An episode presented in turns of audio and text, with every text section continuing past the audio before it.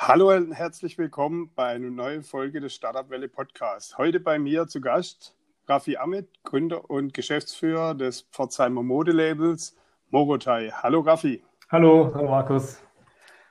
Raffi, stell dich doch unseren Zuhörern kurz vor in ein, zwei Sätzen. Ich bin der Raffi, ich bin 31 Jahre alt, ähm, Gründer und Geschäftsführer der Marke Morotai. Wir machen äh, Sportswear im multifunktionalen Bereich und sind jetzt da schon seit knapp dreieinhalb Jahren tätig. Die Entstehung von Morotai ist ja eine ziemlich interessante Sache. Das war ja eigentlich gar nicht geplant zuerst, dass du ein Startup gründen möchtest oder ein Unternehmen gründen möchtest. Wie ist das Unternehmen entstanden? Also ich habe ja hier in äh, Pforzheim habe ich, hab ich studiert am Modedesign und ähm, im Laufe meines Modedesign-Studiums habe ich mir halt immer war halt für mich immer so die Frage, was mache ich denn nach dem Studium, wie, wie entwickelt sich so mein Leben weiter und vor allem, ja, was, was, womit verdiene ich denn später mein Geld? Und ich habe halt immer ganz viel, ich war halt extrem halt im Sport immer aktiv und habe viel Sport gemacht, unterschiedlich auch Basketball gespielt und viel Fitness und einfach halt allgemein, ich war immer sehr aktiv. Ja, und so hat sich das dann für mich irgendwie so nach und nach herauskristallisiert, dass es doch eigentlich ganz spannend wäre, so als Modedesigner auch im Bereich Sportswear halt was zu machen. Und dann habe ich halt im in Form meiner Bachelorarbeit dann angefangen, an dem Konzept zu arbeiten, ähm, das ganze Thema so ein bisschen ja, zu recherchieren und wie würde ich denn einfach Sportbekleidung machen, wenn ich sie jetzt selber designen würde und auch für mich halt nach meinen Anforderungen und Bedürfnissen. Und so hat sich das Thema so ein bisschen, ja, so kam das halt dazu. Und ich habe auch für mich selber halt nie so die richtigen coolen Sachen gehabt, die ich, die ich selber halt krass gefeiert habe. Deswegen, ähm, ähm, ja, so ging das dann los und so. Und dann habe ich halt in Form meiner Bachelorarbeit die, die Kollektion entwickelt und das ganze Brandkonzept und die ganzen, einfach die Marke halt an sich und so. Und ja, dann habe ich halt schnell auch dafür gutes Feedback bekommen. Und auch meine Kollegen, die, mit denen ich dann auch zusammen gegründet habe, die fanden das auch cool. Ja, und so hat sich das dann ergeben. Und auf einmal gab es dann halt eben die, die Sportswear-Brand. Ja. Wie hast du deine Mitgründer gefunden? War da schon vorher ein Kontakt da? Ähm, ja, wir haben, sie, ja. Ja. Also wir haben vorher schon im unternehmerischen, äh, also wir waren schon unternehmerisch tätig, also vorher schon, also in anderen Bereichen. Und daher kannte ich die schon. Ich hatte, das war einfach schon so ein, so ein, ja, ich sage jetzt mal so ein Unternehmergeist war halt schon da und so. Und wir hatten halt schon einfach so ein bisschen in dem Zuge halt miteinander zu tun. Und dann war das halt naheliegend, auch dann zusammen das zu machen, ja. Gründen im Team, also sprich mit Mitgründern, ähm, würdest du sagen, dass es auch besser ist, dass man sich, ähm, gerade durch das, dass man sich aufteilen kann, damit äh, jeder seinen Bereich abdeckt, macht es mehr Sinn oder wo macht es Sinn? Also ich glaube, es macht gerade Sinn, wenn es so jetzt wie, wie bei Morutai, was, was, was relativ komplex ist, weil es so viele unterschiedliche Bereiche gibt. Wir haben einen großen Bereich IT, wir haben einen großen Bereich Produktentwicklung, dann das ganze Thema Vertrieb. Und allein schon Produktentwicklung, das nimmt so viel Arbeit und Zeit in Anspruch. Ich weiß gar nicht, ob ich das, ob ich die Produkte hätte so hinkriegen können, wenn ich mich noch parallel um die anderen Sachen äh, hätte kümmern müssen. Deswegen macht das gerade bei so einem Thema wie jetzt Morutai oder allgemein, würde ich mal sagen, so Textilmarken schon Sinn, auch im, im, Team zu gründen, weil man da halt, weil einfach, es sind einfach mehrere Expertisen gefragt und ich, ich befürchte, dass es schwierig ist, alles, alles zu können. Gerade so, musst dir ja vorstellen, bei Textil, du hast das ganze technische Wissen, das musst du ja haben und da musst du aber auf der anderen Seite auch das ganze Marketingwissen haben, weil das Textil, das vertreibst du ja eigentlich hauptsächlich übers Brand, über das ganze, über das ganze Marketing und das halt dann auch noch mit drin, dann noch die ganze IT und wenn am Anfang sowieso nicht so das extreme Kapital da ist, dann versuchst du das halt mit, mit mehreren Gründern halt zu kompensieren, ja. Das heißt, jeder macht so ein bisschen, macht seinen Teil und bisher habe ich damit gute Erfahrungen gemacht. Ich glaube aber auch, dass man, man kriegt auch eine Brand alleine auf die Beine gestellt, wenn man das nötige, wenn man das nötige Kapital halt dafür hat. Ja, dann, dann kannst du die Leute einfach reinholen, kannst sie anstellen, kannst sagen, okay, ähm, das ist deine Aufgabe und das ist äh, das, die, die Aufgabe des Marketings machst du und dann läuft das halt ganz mal über, über ein Gehalt oder sowas. Dann geht das grundsätzlich aus. Man gibt ja viele Beispiele, wo auch, wo so Single-Gründer quasi sind. Aber wahrscheinlich liegt das daran, dass ich aus dem Teamsport komme und einfach allgemein so ein Teamplayer bin, hat sich das ähm, für mich als, als gut herausgestellt. Ja. Aber es, es muss natürlich auch im Team können. Ich glaube, es gibt auch viele, die einfach im, im Team halt auch nicht können. Muss da Kompromisse eingehen können, muss, muss ein bisschen dein eigenes Ego-Wissen hinten anstellen und so. Das ist ja auch nicht einfach für jeden. Ihr habt ja auch einen wahnsinnigen Start hingelegt. Das heißt, das ganze Konzept war ja von vornherein auch wirklich komplett durchdacht. Also das heißt, Marketing, die Produkte, IT-Bereich, ähm, aber auch dann nachher mit den Investoren, wo wir dann äh, später noch dazu kommen, weil der Start war ja schon genial bei euch. Ja, das, der Start war halt ganz cool, weil wir halt äh, die Geschichte mit Hülle der Löwen hatten. Und das ist halt schon da, den kriegst du halt so in der, ich sag jetzt mal, normalen Marktwirtschaft unter normalen äh, Voraussetzungen hast du natürlich nicht so einen Kickstart. Wir haben halt, äh, wir waren halt, die Firma gab es drei Monate. Dann haben wir uns bei Höhle der Löwen vorgestellt. Die haben gesagt, hey, super cool, gefällt uns, äh, nehmen wir, also, kommt, kommt in die Show. Und dann waren halt von, von Gründung bis zu Höhle der Löwen waren es drei Monate. Und dann war das halt, ging das halt relativ schnell. Das heißt, wir hatten im ersten Jahr halt schon einen siebenstelligen Umsatz und konnten das schon einfach halt ganz anders starten halt. Die, die sich, ich glaube, das hat uns bestimmt drei, vier Jahre gespart an, ich sage jetzt mal, an, an, an Reichweite, die wir hätten sonst jetzt organisch irgendwie aufbauen müssen. Und dadurch war halt relativ schnell einfach die Bekanntheit da. Es waren schon Investoren da. Man konnte schon in den Handel relativ einfacher rein, weil der ja einen dann auch, auch gesehen hatte. Und die Marke war halt von, von 0 auf 100 halt direkt halt da, ja. Und das war halt natürlich, ähm, war schon ein mega guter Start. Also im Nachhinein war das schon echt eine, eine coole Sache, so, ja. Wie habt ihr euch für die Höhle der Löwen vorbereitet? Ähm, du, wir haben uns alle Höhle der Löwen Folgen angeguckt, haben uns alle Fragen rausgeschrieben, darauf geantwortet, haben das ganze Konzept uns nochmal überlegt, was, also einfach viele Sachen, weißt, wenn, wenn deine Firma erst seit drei, vier Monaten da ist oder existiert, dann hat man sich noch nicht mit allen so intensiv auseinandergesetzt und wir mussten dann halt in vier Wochen die ganze Firma einmal in, in, ich sag mal, definieren und auch, was wollen wir, wo wollen wir hin, was ist das Ziel, was will die Kleidung genau machen, was steckt hinter der Marke, wer macht was. Das musste ja alles nochmal definiert werden und das hat in der Zeit hat es sehr, sehr stark die Firmenphilosophie und die Firmenkultur halt geprägt. Ja. Und das war halt auch die Vorbereitung dann für den Pitch. Ihr habt dann ja Dagmar Wörl als Investor bekommen. Ja. War sie auch von euch gezielt die erste Wahl? Sie war von Anfang an die erste Wahl. Wir haben vorher geguckt, welche Investoren kommen in Frage. Und ähm, Dagmar Wörl war zu dieser Staffel ja ganz neu dabei. Und wir haben dann recherchiert, auch viel über die Sachen mal herausgefunden und wussten dann, hey, eigentlich ist sie genau die, die, die, die richtige Investorin, weil sie eben A, aus dem Textilbereich kommt, auch stationär gut vertreten ist. Sie hat ähm, dem Thema Sport was zu tun, auch mit den Hotelketten und sowas. Also von allen Investoren war das so am ehesten, was zu uns gepasst hat. Also sie hat perfekt zu uns gepasst. Und wir haben dann auch, auch in den Vorinterviews, weißt du, da gab es ja dann diese, diese Vorinterviews, wo die gesagt haben, ja, wer wäre denn so der Investor für, für euch. Dann haben wir halt direkt gesagt, du, das wäre Dagmar Börl auf jeden Fall. Und es hat sich ja auch, aber auch Ralf Dümmel wollte ja einsteigen, aber Ralf Dümmel haben wir dann abgesagt. Hm. Wie ging es dann los? Da, es war ja nicht nur, ähm, oder ich gehe mal davon aus, dass es nicht nur Investment in monetärer Form ist, sondern auch, ähm, dass es Mentoring ist. Wie, wie hat sich das noch verteilt? Also Dagmar Wörl ist halt ziemlich gut aufgestellt, was das ganze Team auch angeht im Background. Da sitzen super Anwälte, da sitzen gute, äh, einfach gute Vertriebler. Sie hat ein sehr, sehr großes Netzwerk äh, zum Handel. Und wir konnten natürlich relativ, du, das war ganz einfach, wir haben dann, äh, da war dann ein paar Anrufe, wurden getätigt und zack waren wir halt ähm, bei, bei Wormland drin, bei Ludwig Beck drin, bei Wörl drin. Wir waren, ähm, wir sind mit den, mit den mit den Geschäftsführern von, von Ludwig Beck sind wir dann äh, zu Zalando gefahren, konnten uns da vorstellen und so. Also es war einfach, das Netzwerk ist ja schon krass und das ist, äh, das kriegst du ja so gar nicht. Also auf normalen Weg kommst du da gar nicht rein so schnell.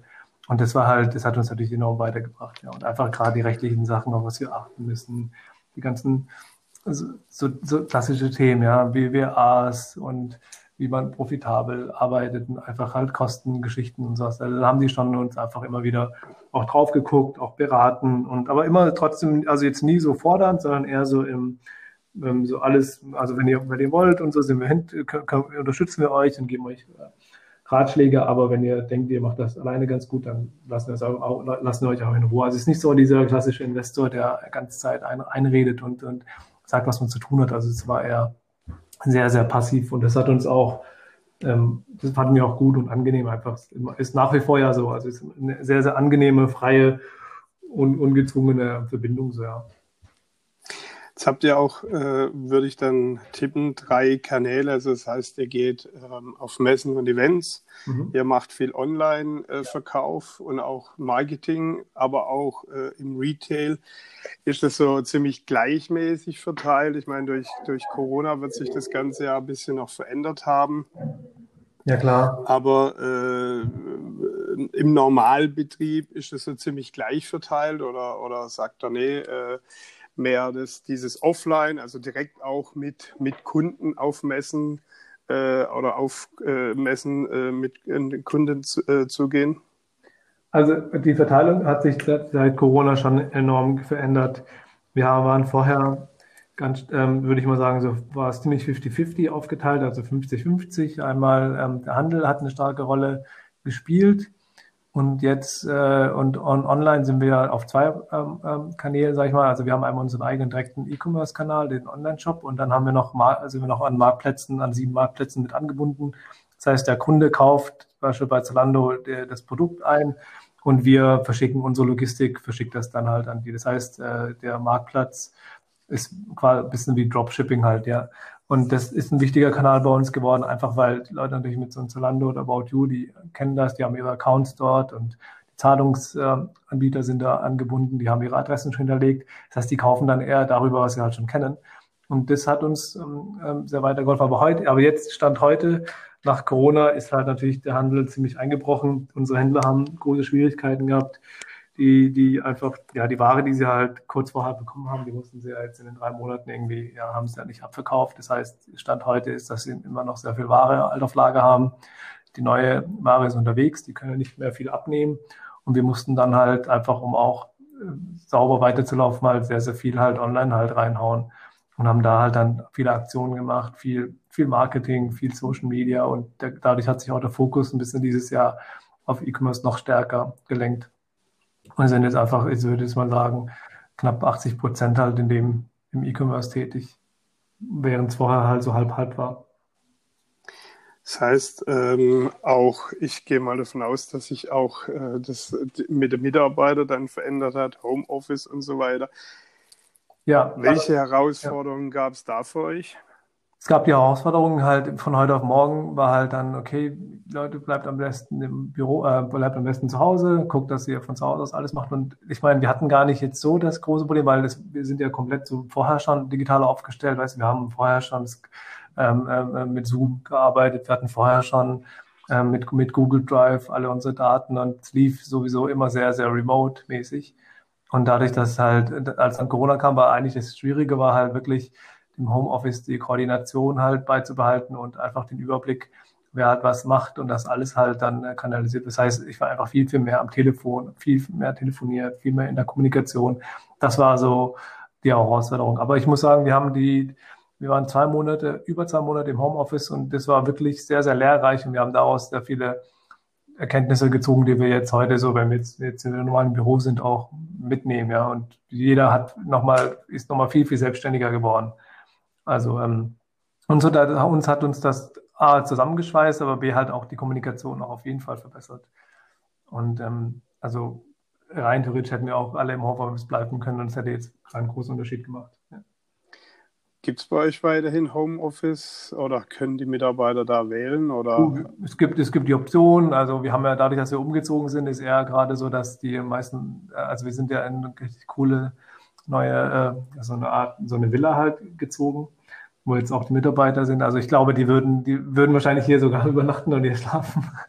äh, äh, deswegen, also, also das Homeoffice-Thema ist, darf jeder grundsätzlich auch entscheiden, so, aber wir haben es jetzt aktuell läuft einfach besser, wenn alle hier sind. Ja.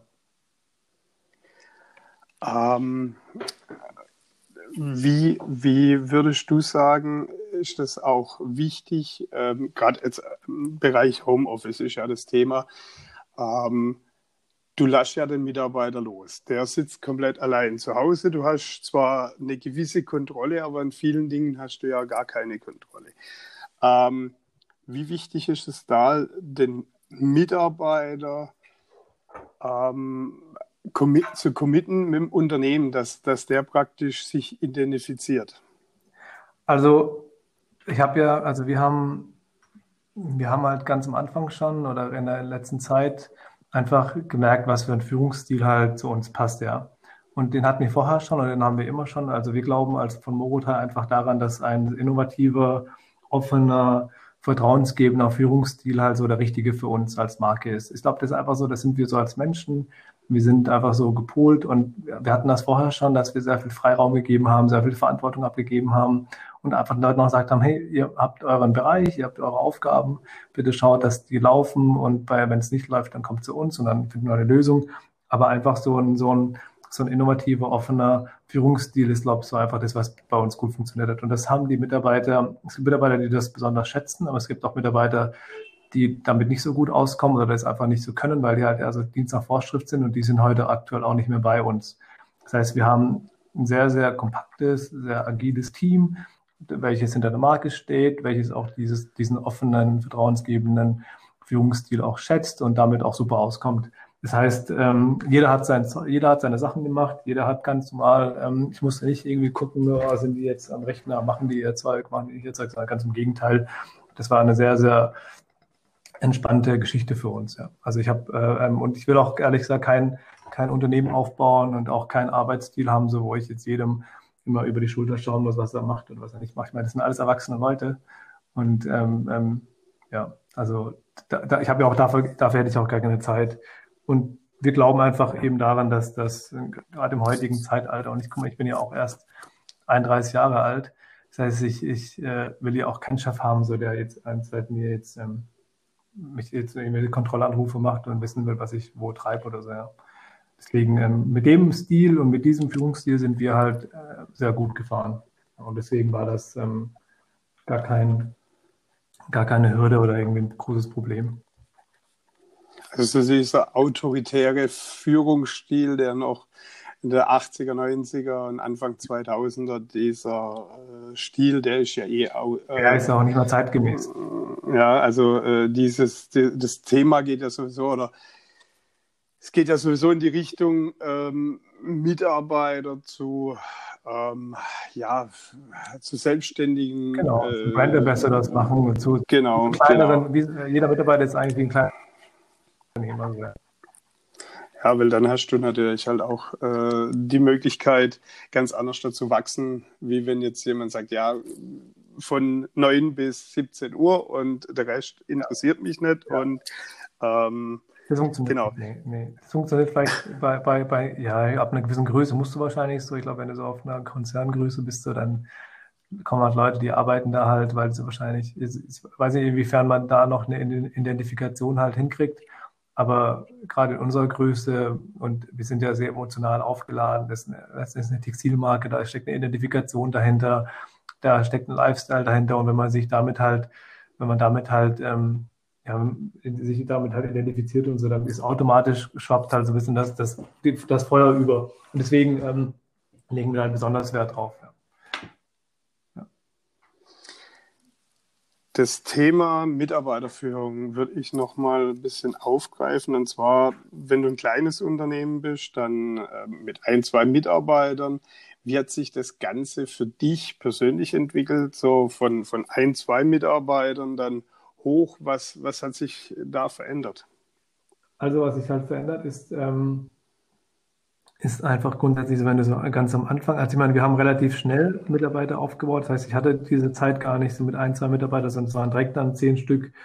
Und ähm, ja, ich glaube, man muss erstmal herausfinden, so was, was, was, wie, äh, was ist welchem Mitarbeiter wichtig, wie tickt jeder einzelne Mitarbeiter, vor allem halt muss er herausfinden, so, wieso arbeitet er überhaupt hier, arbeitet er hier, weil er einen Job braucht, braucht arbeitet er hier, weil es irgendwie ihm Spaß macht, was sind die wichtigen Sachen. Und ich habe jetzt heute, Stand jetzt, ist mir so ganz klar, jeder Mitarbeiter braucht so eine eigene Art von Behandlung, muss so ein bisschen spezifisch ihn behandeln und sowas, herausfinden, was sind so die Bedürfnisse und das hat sich so ein bisschen verändert, als, also auch meine Denkweise. Ich dachte immer so, das läuft immer so sehr, sehr statisch und man kann das so planen und in, in, in so ein Konzept packen und sowas, aber es ist eigentlich überhaupt nicht so. Also es ist trotzdem, jeder ist, ist immer noch ein, ein, ein sage ich mal, ganz mit einem Mensch mit einer eigenen Persönlichkeit, mit eigenen Bedürfnissen, Wünschen und darauf halt, ich habe halt gelernt, dass, dass ich sehr, sehr stark halt darauf achte, so wie was einem Mitarbeiter wichtig ist, was er von mir braucht, damit er halt gut arbeiten kann. Und das hat sich so ein bisschen geändert. Ja. Aber da habe ich auch viel dazu gelernt. Wir haben auch mit vielen Mitarbeitern oder einigen Mitarbeitern auch ganz falsch gelegen mal, ja. Und du am Ende des Tages kann ich sagen, so, ähm, wenn, es ein wenn du jemanden einstellst oder wenn ich jetzt einen Mitarbeiter einstelle und ich das Gefühl habe, das wäre so jemand, mit dem würde, könnte ich auch zwei Wochen in Urlaub gehen, dann ist das grundsätzlich mal ein gutes, gutes Zeichen. Jetzt macht ihr selber sehr viel Social Media. Ihr bindet da auch die Mitarbeiter ein, habe ich schon gesehen. Ähm, wie wichtig ist für euch äh, oder für, wie wichtig sind für euch Social Media Kanäle? Wie viel Reichweite generiert ihr dadurch? Also fast, also die größte Reichweite tatsächlich generieren wir über Social Media, über Newsletter, auch über Ads.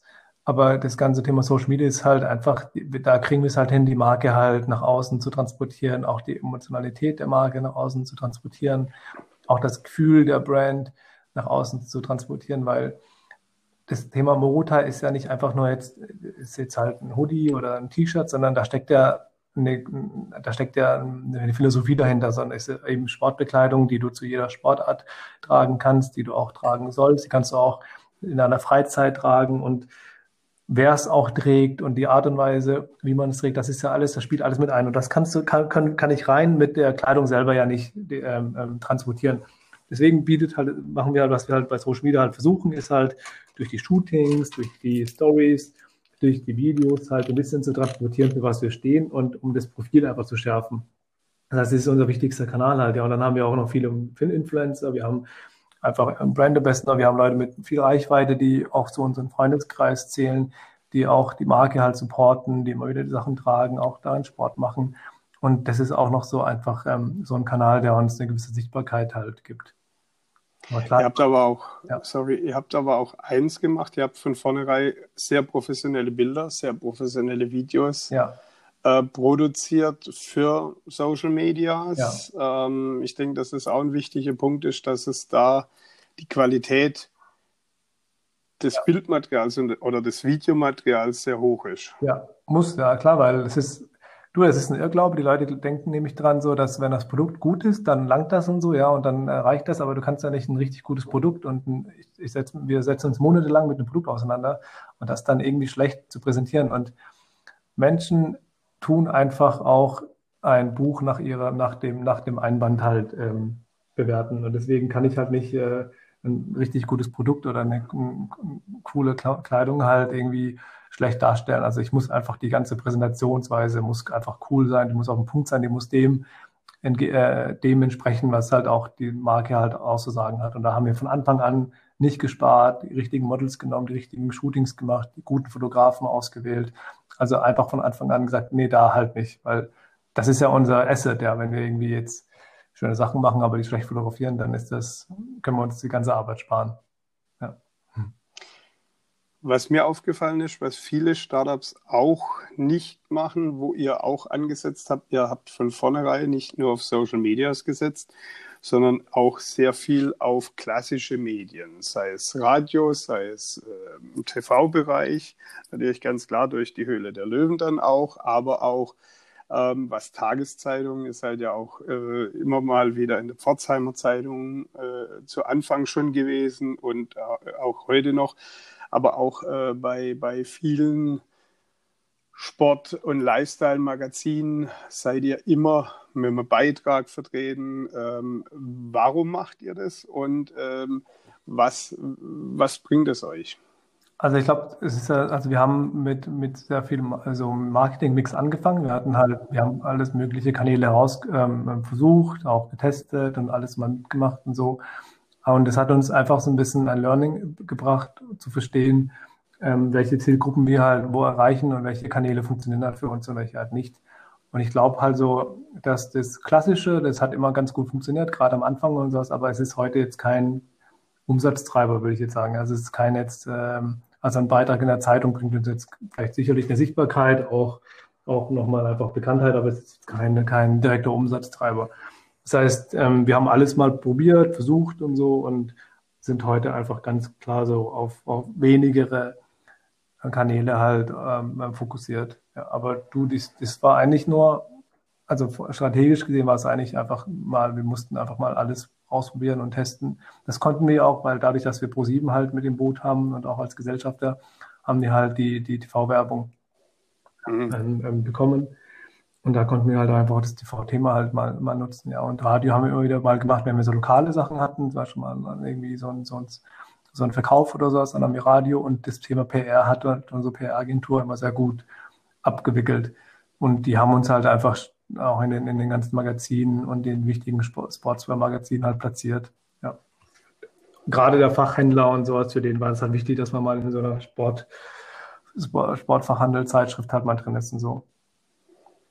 Ja gut, ich denke, einen direkten Abverkauf wirst du in den wenigsten Fällen haben über einen Zeitungsbericht oder über ein Magazin. Also ich denke, äh, wenn wir da jetzt äh, ziemlich nah jetzt mal bei uns hier im Südwesten gehen äh, mit der Autoindustrie, ich glaube auch kaum, dass ein Daimler oder ein Porsche über einen Zeitungsbericht jetzt ein Auto verkauft. Ich glaube, dass es einfach immer nur das ist, dass du halt eine Sichtbarkeit hast, dass dein, dein Brand genau ähm, irgendwo im Gespräch ist. Und wenn ich jetzt in irgendeinem Retail bin oder wenn ich jetzt auf einer Messe bin und sehe dann das Produkt und sage ich, ah, das habe ich schon mal genau. gelesen oder ja. habe ich schon mal gehört und dass dann diese Assoziation da ist. Richtig, ja. Wie sieht für euch die Zukunft aus? Wo wollt ihr hin nach so einem Start? Es ist jetzt, glaube ich, zwei Jahre her mit der Höhle der Löwen. Genau, zwei ähm, Die Ausstrahlung, es war September, glaube ich. Ja, 2017. Ähm, genau. Ja. Fast drei schon, ja. Fast drei schon. Ähm, wo wollt ihr hin? Wie sieht die Planung für die Post-Corona-Zeit aus? Beziehungsweise werden wir ja noch ein Weilchen mit also Corona haben? Leben müssen. Ja. Wie, wird, wie startet bei euch die Planung? Also Planung dieses Jahr ist, ist ähm, einfach nochmal stärker E-Commerce äh, aufgreifen, also viel, viel mehr B2C. Ähm, was die äh, klassischen Modezyklen angehen, die sind ja so ein bisschen aus der, ja, die sind nicht mehr so aktiv. Also es gibt schon die klassischen Modezyklen, aber wir versuchen jetzt halt auch einfach ein bisschen mehr so im, im, Thema Drops und so, also Produkte halt direkt zu launchen, im Shop und so auch eine kleinere Auswahl mal und dafür halt immer wieder mal und in kleineren Abständen. Das ist die Strategie, einfach ein bisschen agiler zu sein, den Kunden immer wieder was, was Schnelleres, Kurzes, was, was gerade zum Thema passt, anbieten zu können. Das heißt, ähm, das ganze Thema Handel ist gerade noch so ein bisschen, ähm, ja, bisschen, ja, wird ein bisschen weniger stark, weil einfach der, der halt gerade extrem geschwächt ist. Das heißt, da können wir auch, das, das sind wir nicht die einzigen, sondern auch andere, alle anderen Marken haben gerade das gleiche Thema mit dem, mit dem Handel. Ähm, das ist dieses Jahr geplant, sonst einfach möchten wir nochmal noch stärker Social Media, noch mehr Content, noch mehr ähm, ähm, Sichtbarkeit über Ambassadors, über Instagram und ähm, da geht es wahrscheinlich hin und einfach nochmal stärker, viel, viel mehr Content. Das haben wir letztes Jahr oder letzten Jahre nicht so viel gemacht oder ich sage jetzt mal nicht in der Menge, wie es eigentlich hätte äh, sein sollen. Und das ist jetzt für dieses Jahr halt geplant, ja, und dann einfach sukzessiv weiter wachsen, die richtigen Entscheidungen treffen und auch ganz, und das, was ich so ein bisschen lernen musste, auch Zeit lassen mal und, und die Themen mal langsam und gut voranbringen und keine so schnellen Entscheidungen treffen, ja. Jetzt möchte ich noch kurz ein bisschen auf die Produkte eingehen und zwar ähm, für welche Sportarten oder wer sind so die Kunden, die zu euch kommen? Das sind Kunden, die, die, ähm, die A, nicht unbedingt Mainstream sind. Also das heißt, das sind ja nicht unbedingt die, die sagen, oh, ich muss jetzt alles immer von Nike oder Adidas haben oder von Puma, sondern das sind welche so, die sagen, ich finde das ganz cool, dass mal eine andere Brand da ist, die auch Produkte macht, die ein bisschen freizeittauglicher sind, die nicht so krass nach Sport im ersten Step im Moment aussehen, sondern die ich auch in der Freizeit tragen kann. Das sind Kunden, die auch jetzt, ich sage jetzt hauptsächlich 95 Prozent sind als Freizeitsportler, das heißt jemand, der ab und zu ins Gym geht, der vielleicht joggen geht, der aber auch einfach mal zu Hause Yoga macht und wo jetzt nicht so spezifisch zu jeder Sportart halt ähm, Bekleidung braucht. Das heißt, es ist so der klassische Freizeitsportler. Und ähm, trotzdem ist das aber jemand, der ja, eine gewisse, ähm, der gewissen Anspruch an Ästhetik und an Design halt hat. Findet man euch in der kompletten Dachregion im Retail oder? Ähm, man findet irgendwie... uns hier in Deutschland, in Österreich, man findet uns auch so in Einzelländern wie Estland, ähm, ähm, Italien, findet man uns gerade so jetzt so vereinzelt halt, ja. Das heißt, ihr habt auch äh, vor oder ihr seid schon mittendrin Ja. an der internationalen Expansion. Wie sieht es damit komplett Europa aus? Also wir sind jetzt gerade dabei, ähm, ähm, den Shop nach und nach auf europaweit auszubauen. Das heißt Land für Land. Es geht jetzt los mit UK, dass wir da einfach, da haben wir auch schon, in UK haben wir auch schon Händler und da, da hatten wir sehr, sehr gute Resonanz. Das heißt, wir fangen jetzt an, da langsam auszuweiten. Das heißt, wir bauen eigentlich den Shop darauf aus, dass der halt eben ähm, den, den Versand halt europaweit halt abdeckt. Ja, aber es ist jetzt schon so dieses Jahr der Plan, ähm, A, mit der Produktgruppe, also Produkt, einfach nochmal mehr Produkte zu machen und, und da stärker auszuweiten, auch im Thema im Bereich Yoga und aber auch neue Märkte halt dazu zu nehmen. Ja, also mein, ähm, durch das E-Commerce-Bereich ist natürlich klar, ähm, Online-Shop kannst du halt relativ entspannt ähm, verschiedene Länder, Sprachen hinzufügen Richtig. und der Versand geht nun mal halt, ähm, sagen wir mal, innerhalb Europas auch äh, durch äh, das geeinte Steuersystem äh, relativ entspannt. Also sprich, äh, ich muss ja keine Steuern mehr zahlen, wenn ich nach England verschicke und so. Richtig, genau. Ähm, wobei sich das ja wieder Das ändert. ändert sich ja vielleicht, ja. Ähm, durch den Brexit, das werden wir dann noch sehen, wie sich das Ganze dann auch entwickelt. Ähm, das heißt aber auch, ihr geht momentan in England in den Retail. Äh, das Retail sind wir schon, aber wir haben noch keinen direkten E-Commerce-Kanal. Okay. So, jetzt zum Abschluss hätte ich gern von dir drei Tipps für junge Gründer. Drei Tipps für junge Gründer. Tipp 1 würde ich sagen, definitiv einfach machen, einfach umsetzen, nicht lange überlegen, ja, nein, mache ich es, mache ich es nicht und so, sondern direkt äh, äh, loslegen. Tipp 2, ganz viel Fokus auf das Produkt, nicht das Produkt vernachlässigen. Das Produkt ist äh, das A und O und das Fundament von allem. Und ähm, Tipp 3, Geduld haben, dranbleiben. Das wird sich irgendwann früher oder später sowieso auszahlen. Also nicht schnell aufgeben oder irgendwie auf, auf irgendwelche Stimmen hören, so, dass man ja verrückt sei oder wie auch immer. Also auf jeden Fall Geduld haben. Und ähm, ja, das wären meine Tipp, drei Tipps für junge Gründer. Lieber Raffi, ich bedanke mich für das tolle Interview. Wünsche euch weiterhin viel Erfolg. Gerne. Dankeschön. Danke sehr. Bis dann, Markus. Bis bald. Ciao. Ciao.